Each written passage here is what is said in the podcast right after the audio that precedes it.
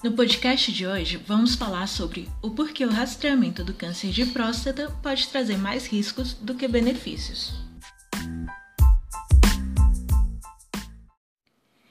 Em busca de conscientização e rastreamento do câncer de próstata, foi criada uma campanha chamada Novembro Azul, onde visa enfatizar a importância de um diagnóstico precoce e preciso do câncer de próstata a motivação para tamanha mobilização seria a detecção precoce da neoplasia, com redução de sua mortalidade e das complicações e impactos associados ao seu tratamento.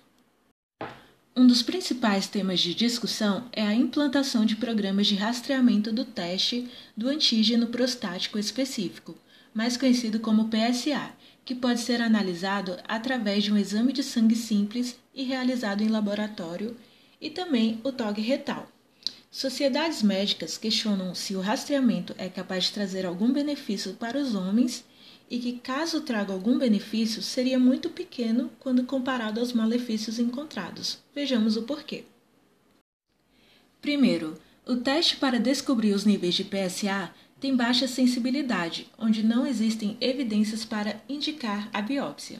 Segundo, o rastreamento da neoplasia de próstata não tem o objetivo de prevenir o câncer, e sim apenas de realizar a sua detecção precoce.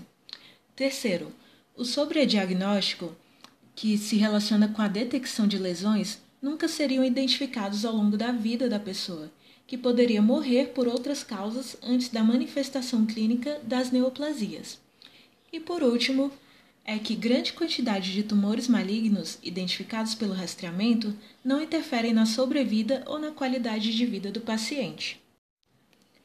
Os resultados falsos positivos podem causar ansiedade e depressão entre os homens e levá-los à realização de exames desnecessários, como a biópsia, que pode trazer riscos como dor, sangramento e infecções. E também, se iniciar o tratamento de câncer de próstata a partir de cirurgias como a radioterapia, pode trazer consequências desnecessárias, como a disfunção erétil, a incontinência urinária e problemas no intestino. O Ministério da Saúde e o INCA adotam uma postura contrária a esse rastreamento, por acreditar que traga mais dano do que benefício.